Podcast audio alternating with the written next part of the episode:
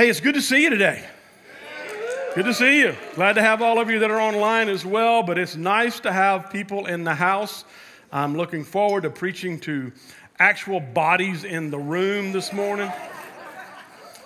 It's been weird. It's been weird, but you have been very gracious and you have been so, so dedicated and faithful to be online with us week in and week out. We will continue to do that. We have people literally from all over the world that are tuning in now and watching Genu live on Sunday morning, and so uh, we're thankful for that. We really are. Hey, today is Pentecost Sunday. Yeah.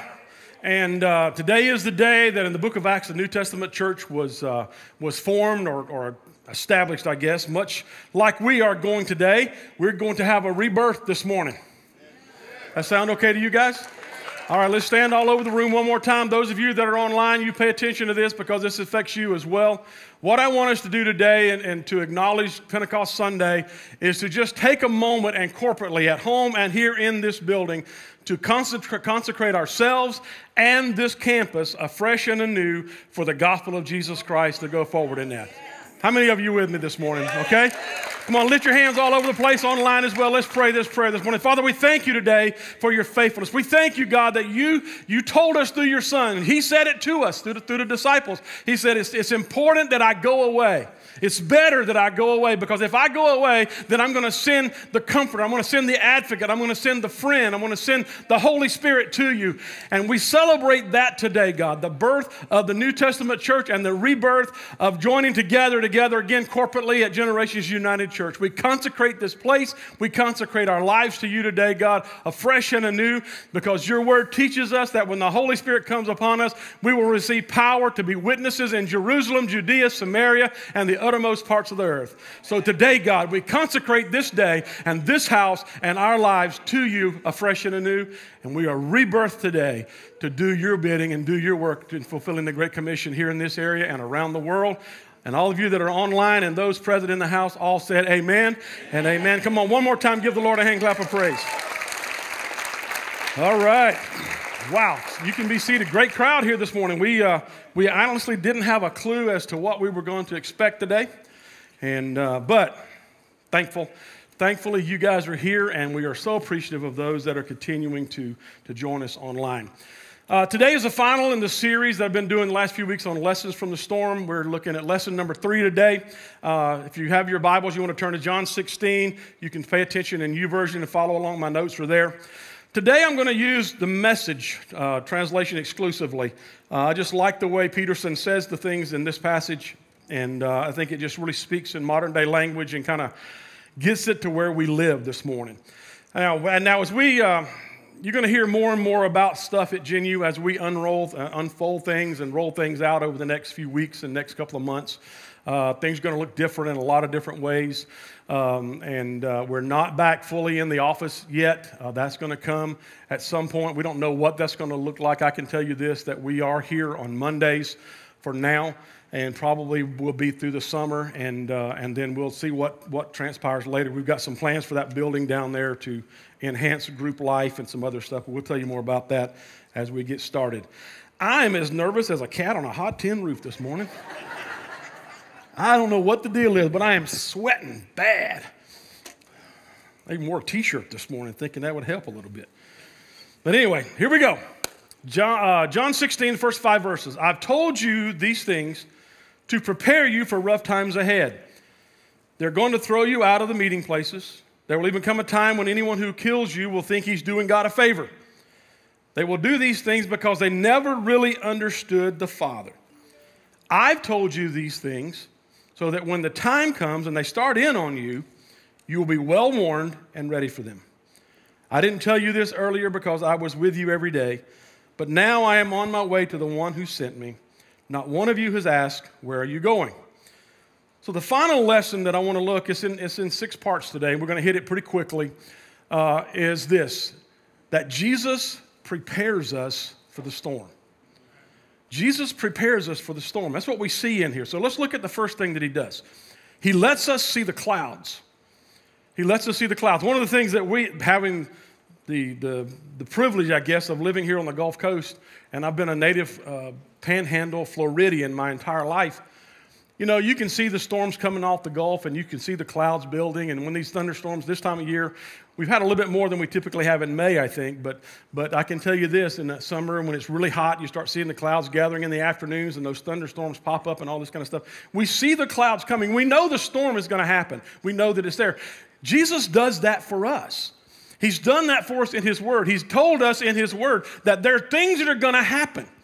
I don't know that, that any of us should have been caught off guard by this pandemic. And you say, well, we didn't really know what this was. And I'm not talking about the pandemic specifically, I'm just talking about storms, difficulties, problems that we face. That's just part of, that's part of life. Next Sunday, what I'm going to do next Sunday is there's been so much talk about is this God's judgment? And I mentioned it a couple of weeks ago, but this next Sunday morning, I want to talk to you about what I think the Bible says about the season that we've been living in.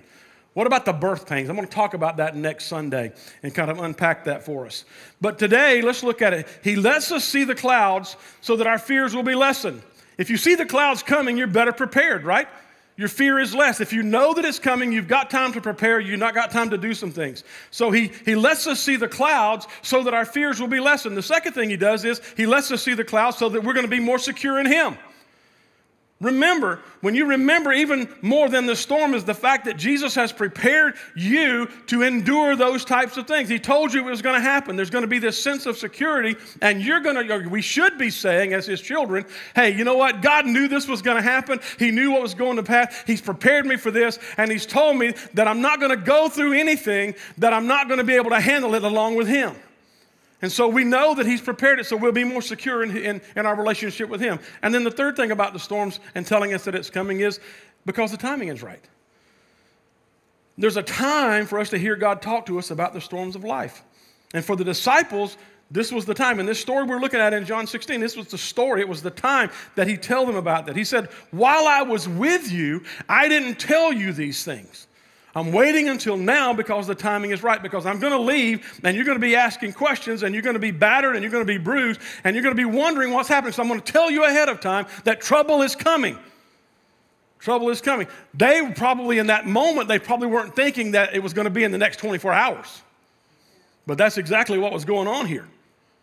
So he tells us these things so that we will see the clouds so be prepared so that, that we're more secure in Him and because the timing is right. The second reason that He, sh- that he, that he uh, prepares us for the storm is this He assures us that He has our best interest in mind. This is what He said to them in verse 6 and 7. Instead, the longer I've talked, the sadder you've become. Now, you think about this. When someone, we start talking about difficulties and stuff like that, it would be much easier if we, if we lived a Christian life that was problem free, right? No? Yeah, maybe. You know, I mean, there's some people out there that tell you, hey, if you get saved, all your troubles go away. You come to Jesus, all your problems going to go away. You're going to have great money. You're going to have wealth in your banking account. You're problem free. You're going to have divine health, all this kind of stuff. The problem with that is that Jesus didn't say that. He didn't say that. Nowhere in Scripture does it say that. And so we're sitting here this morning, but he tells us that instead, talking to the disciples, the longer I've told you about this, guys, the sadder you've become. So let me say it again this truth. It's better for you that I leave. If I don't leave, the friend won't come, speaking of the Holy Spirit. But if I go, I'm going to send him to you. He said, I got to go away. I want you to understand that the storm that you're, that, that this storm that you're about to encounter, I'm going to be working in this storm. As a matter of fact, in all things, I'm going to be working. And I'm going to be working to bring good things in your life. The good things is not an absence of storms and difficulties. It's not even an understanding of the storm. But the good that I'm going to be bringing into your life is to conform you into my image, to make you more like me, so that you can see a better image of the Father. That's the whole point of this. Now, humanly speaking and personally speaking, when we're in the middle of the storm, none of us really feel like that, do we? We get this storm, we go, oh, praise God. This is just another way that I can be molded in image of Christ. We don't, we don't do that. We go, again? And you know what? Sometimes we get in these cycles where we have these, it's seasons of multiple storms. You know, you got, you know, and maybe that's been you during this time. You know, we got this pandemic that's hit the world and, and, and all this. And maybe early on it was just the pandemic, and then you had to stay at home, and then maybe your job fizzled out, and, and then you got your stimulus and you spent it the first day you got it, and, and all that kind of stuff. And now things are getting tight, and you're going, What am I going to do now? And you just, and then your car breaks down, and the air conditioner goes out, and, and you just kind of go, Really? Really? See, this is the type of stuff that Jesus is trying to prepare us for. Humanly speaking, when we're in the middle of the storm, none of us really go, Yay, I'm going to be conformed some more. Even though that's what's happening. Number three, He sends us the Holy Spirit. And the Holy Spirit comes to minister to us. He sends us, sends us the Paraclete, the one who walks alongside of us. He sends the Holy Spirit to minister and to comfort us during the dark times of our lives. He said in, in verse 7 If I don't leave, the friend won't come. If I don't go away, he's looking at these guys and they've walked with him for three and a half years. They've been right by his side. They've seen all the miracles. They've been a part of it. They're a part of that inner circle. And he's looking at them and going, Look, guys, I've got to go away because if I don't, the Holy Spirit can't come. I've got to go away because the Holy Spirit needs to come. The Holy Spirit can't come and help you until I leave. I'm a person, I'm a human being on this earth. I can only help a few people at a time right now because I'm in human form. But I've got to go away so that I can send the Holy Spirit who can help every one of my children simultaneously and meet every need of their life the way they need to be met. That's the whole point of what the Holy Spirit came to do. Everybody tracking with me this morning? After I'm gone, I'm going to send the Holy Spirit. And the Holy Spirit will do what? He's going to reveal truth about sin. He's going to re- reveal God's justice. He's going to guide us as believers in full truth. And, and the Holy Spirit is going to glorify God through us in the storms. In all four Gospels, it's recorded that Jesus told the believers that He would send the Holy Spirit to us to comfort, to walk alongside, and to minister to us. Number four, He gives us just enough light for today. Now, this is another one of those things that, that if, if I really had an audience with God, I probably would go, why don't you give us the full picture? Why don't you give us the full picture? But he doesn't do that. He doesn't show us all the, everything that's out there. He doesn't show us everything that's coming. He reveals enough knowledge to help us get through this storm. He doesn't let us see the end of the storm. He just says to the disciples and to us, look, um, go here. Go to the other side. You can't see the other side. You can't see what storm is going to be there. Will there be a storm after the storm? He doesn't give us enough. He gives us just enough to get through the storm. Look at verse 16. In a day or so, you're not going to see me, but then in another day or so, you will see me.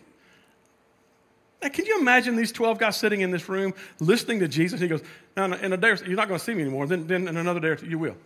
And they're just going, huh? What? You know, we're like, we fished for a living. You know, we just we cast nets and we pull fish in and we do this kind of stuff and so you know we do all these kind of things. What do you mean? We're going to see you for another day, then we're not going to see you, then we're going to see you again. What are you going somewhere? Verse 17, Peterson says this, that stirred up a hornet's nest of questions. Uh, yeah, you think? I think so. What's he talking about? In a day or so, you're not going to see me, but then in another day, you will. What is this day or so? We don't know what he's talking about. You go all the way back up to verse 12 in John 16, and he says this I still have many things to tell you, but you can't handle them now. It's kind of almost like, you know, um, in, in um, I can't think of the name of the movie, A Few Good Men, Jack Nicholson. You can't handle the truth. You know, I can kind of see Jesus sitting around going, You can't handle the truth. You can't handle everything that you need to, you need to know right now.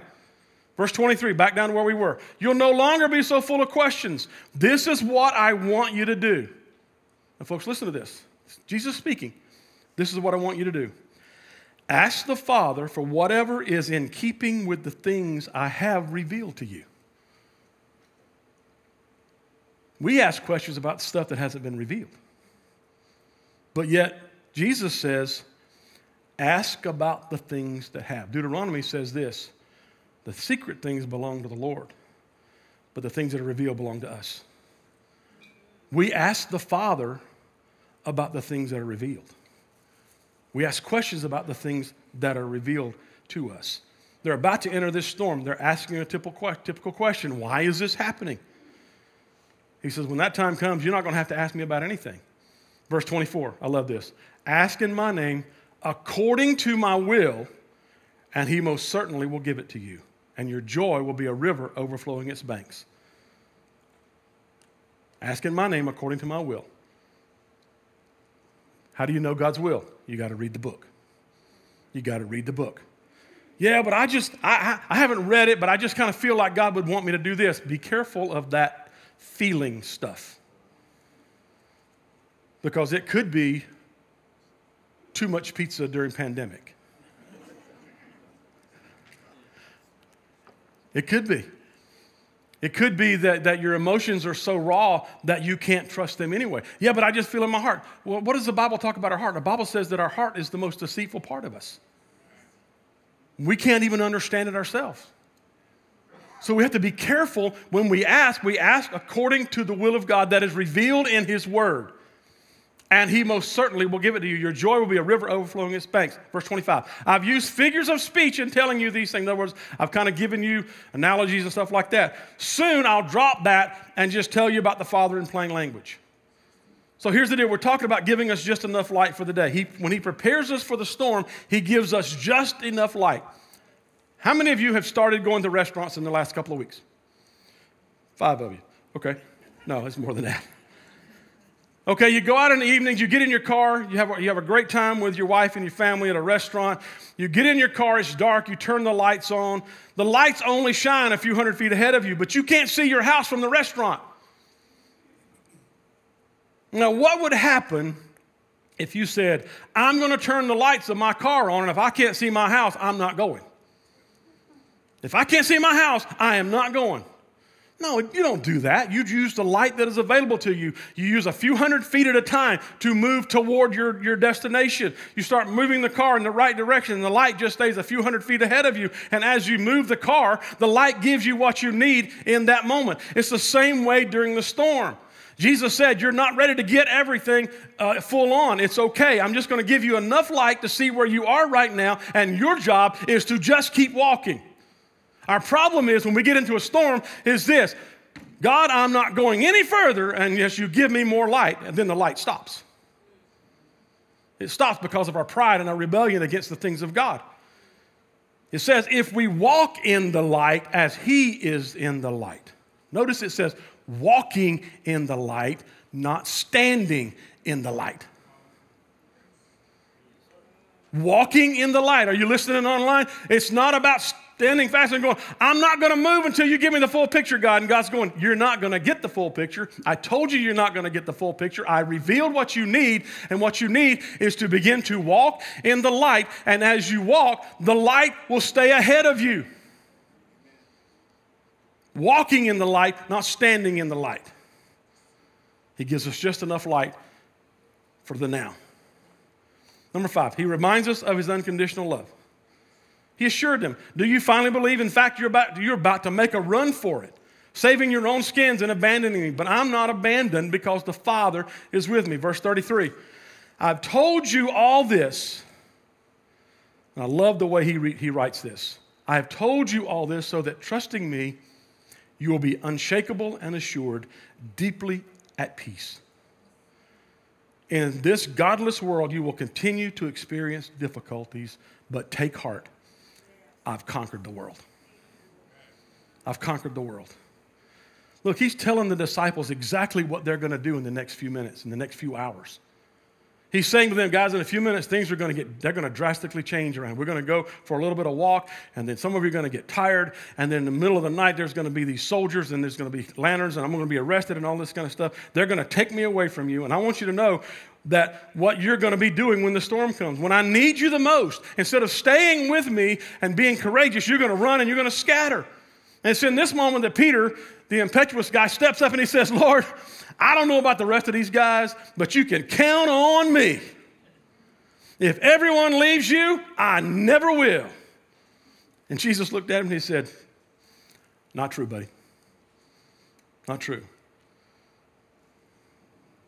I can't trust you, Peter, because you're going to run. You're going to do more than these guys. They're going to run. But before the rooster crows, you're going to actually deny that you even know me. Now, notice what Jesus said to him. He said, These things I have said to you so that you will have peace because of me. He's telling them about their denial. He's telling them about their cowardice. He's telling them what they're going to do when, when, when the storm hits, like a, like a hurricane in that, in that garden. But he's also telling, because I'm telling you this, you need to have some peace. What does he mean? Peter, when you deny me, the rooster and the rooster crows, you're going to weep bitterly.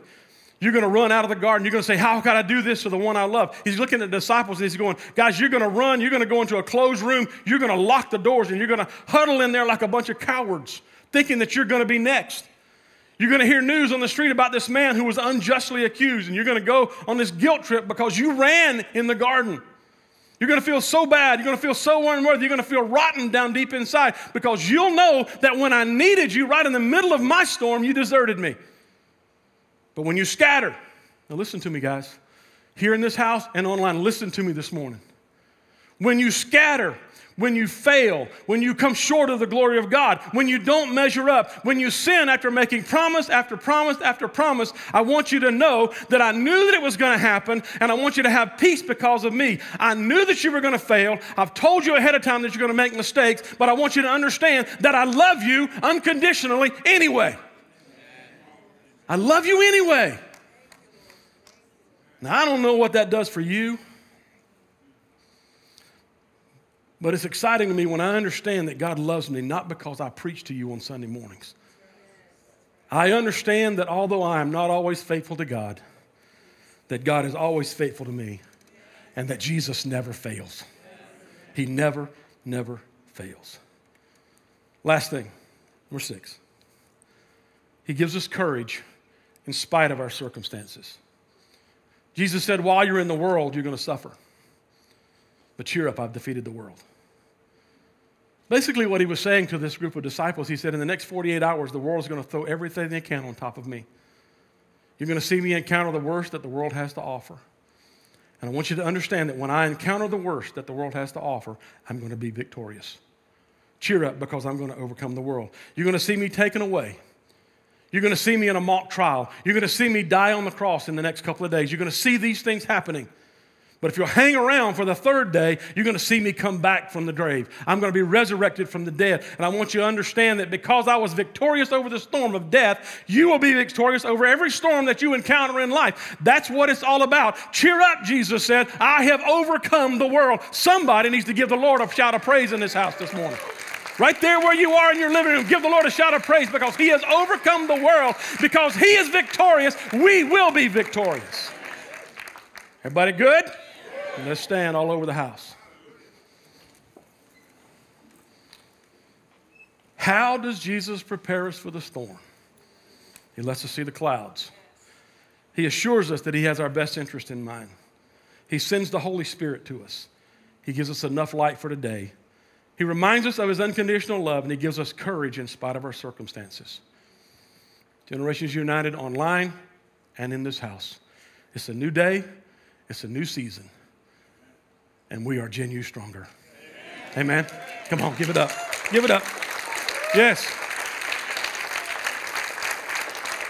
We will continue to know God, we will continue to live connected, and we will continue to make a difference in this world because of the Holy Spirit that is sent to walk alongside of us. Amen.